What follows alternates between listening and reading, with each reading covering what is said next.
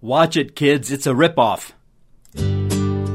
Hey, this is Tim Baird from dominiinglês.com.br e esse é o mini podcast inglês todos os dias, episódio de número 325.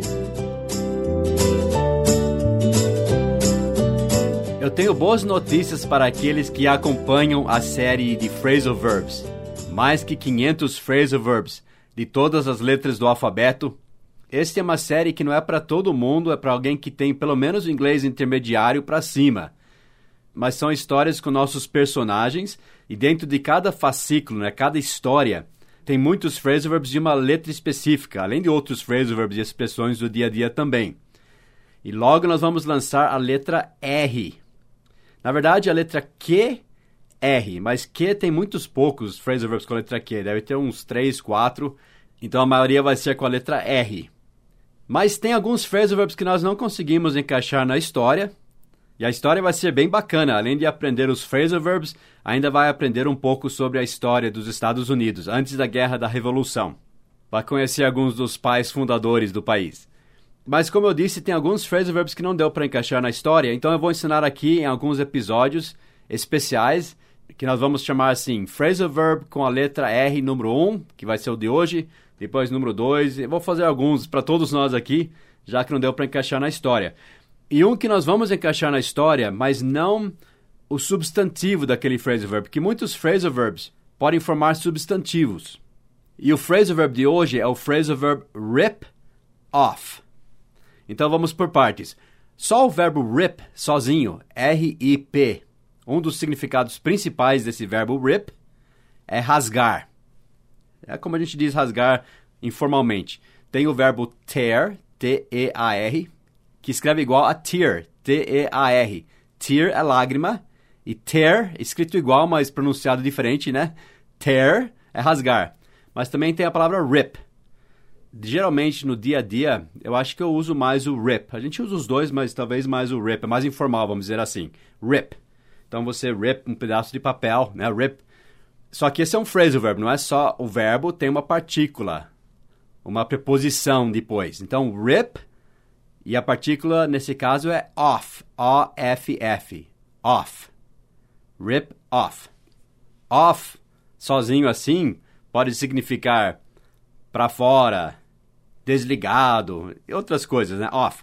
Mas rip off significa o quê? Bom, tem o significado mais literal da palavra, que seria arrancar alguma coisa por rasgar. Então eu poderia dizer que I ripped off my shirt para mostrar meus músculos, né? Arranquei, né, rasgando minha camisa para mostrar os meus músculos. Você não ia querer ver isso. Então isso é rip off, tá? Então existe esse significado literal do rip off.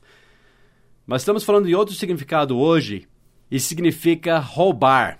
Rip off. Olha, aquele vendedor me roubou. He ripped, ele ripped me, ele me ripped, ele ripped me off. He ripped me off. Você rip off alguém. Então, quando você coloca o pronome no meio. Ele ripped me, me, me, né? Ripped me off. Ele me roubou. Cobrou demais, por exemplo. Isso é rip off. Muitas vezes nós usamos no passivo. Tipo, eu fui eu fiquei, a gente diz em inglês, né? I got, G-O-T, ripped, com E-D aí, ripped, E-D, R-I-P-P-E-D, ripped off. Eu fiquei, I got ripped off, quer dizer, eu fui roubado com o preço dessa refeição. E o substantivo desse phrasal verb é rip off, R-I-P, hífen, O-F-F, rip off. Isso é um rip off. This is a rip off. É um roubo Geralmente esse rip-off não é tanto um assalto assim, pode ser também, às vezes é usado assim, mas principalmente é usado em situações assim de alguma coisa que é cobrado a mais, ou um preço que é além do que deveria ser cobrado, é um preço absurdo, é um roubo. Tá? Não uma coisa ilegal, geralmente não é usado para algo ilegal, tá? Mas é um preço além do que deveria ser cobrado, é um rip-off. Por isso que aquela frase da, do começo é uma frase que aconteceu na nossa família. Nós estávamos nos Estados Unidos e é engraçado porque lá muitas vezes meu pai esquece que a gente está nos Estados Unidos, ele fala inglês. A nossa família fala inglês, né, entre nós, mesmo aqui no Brasil. Mas quando a gente está nos Estados Unidos, a gente tenta falar português, né? Se é alguma coisa particular, a gente não quer que todo mundo entenda, né, em volta de nós, a gente pode falar rapidinho em português.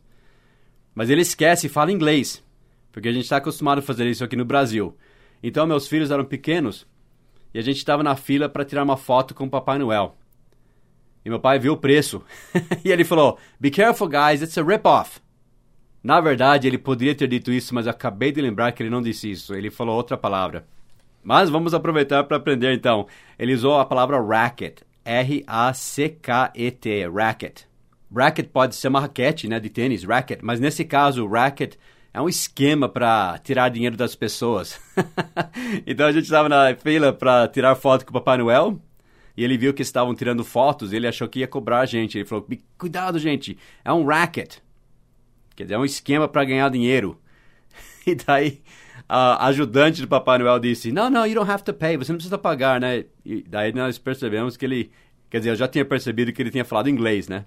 Na fila do Papai Noel. Mas tudo bem, agora vamos continuar com a dica. A dica de hoje é rip-off. Ele podia ter dito, se ele visse que era um preço absurdo, ele podia ter falado: It's a rip-off. É um roubo. Mas ele falou racket. Mas, ótimo, aprendemos duas palavras hoje. Então, rip-off é isso. Deixe-me ler algumas frases no dicionário com a palavra rip-off. Não o verbo rip-off, tá? Mas o substantivo rip-off, que é derivado do verbo, obviamente. Aqui está uma frase que designer label clothes are just expensive rip-offs. Quer dizer, roupas de marca. Roupas de designer label. Label é uma etiqueta, label. E designer é um estilista. Então, roupa de marca designer label clothes. Roupas de etiqueta de estilistas. Designer label clothes. E então aqui diz: Designer label clothes are just expensive rip-offs. São simplesmente roubos, né, caros. Deixa eu ver um outro exemplo aqui. Você vê o preço do Mac Pro? Have you seen the prices of a Mac Pro? What a rip-off. Que roubo! Eu poderia comprar dois PCs por esse dinheiro, né? What a rip-off. Esse what a, nós já aprendemos. Eu vou deixar o link lá no nosso site. What a é que. Que roubo. What a rip-off. Our meal in town was a complete rip-off. A nossa refeição na cidade foi um completo rip-off. Quer dizer, foi um verdadeiro roubo. Um completo roubo, a gente diz em inglês. A complete rip-off. Essa refeição foi um rip-off. Foi um roubo, foi um preço absurdo. Então é por isso que você tem que aprender inglês. Você vai para algum lugar onde eles não te entendem, você pode ficar ripped off. You can get ripped off. então, aprenda bem inglês aqui. Então é isso, vamos praticar esse phrasal verb. Vamos para o nosso site domineinglês.com.br. Vai para a primeira dica, phrasal verb com a letra R, número 1, rip off, e complete essa sentença tantos reais, né? Vou deixar um espaço em branco aí. Tantos reais. Tantos seria so many em inglês, né? So many reais. For a, por um. Daí complete. For a computer. For an iPhone. Né? Quanto que tá o iPhone hoje? A thousand reais? Two thousand reais? I forget, né? Eu esqueço. Two thousand reais for an iPhone is a complete rip-off. É um roubo. Eu coloquei um complete aí na frente porque é um adjetivo comum para colocar antes né, do rip-off. Um outro adjetivo que você poderia colocar na frente é total. Total. É um total rip-off. É a total rip-off. Então vá para o nosso site domineinglês.com.br Phrasal verb com a letra R número 1, rip-off e complete essa sentença lá. Eu vejo você lá então. Bye bye.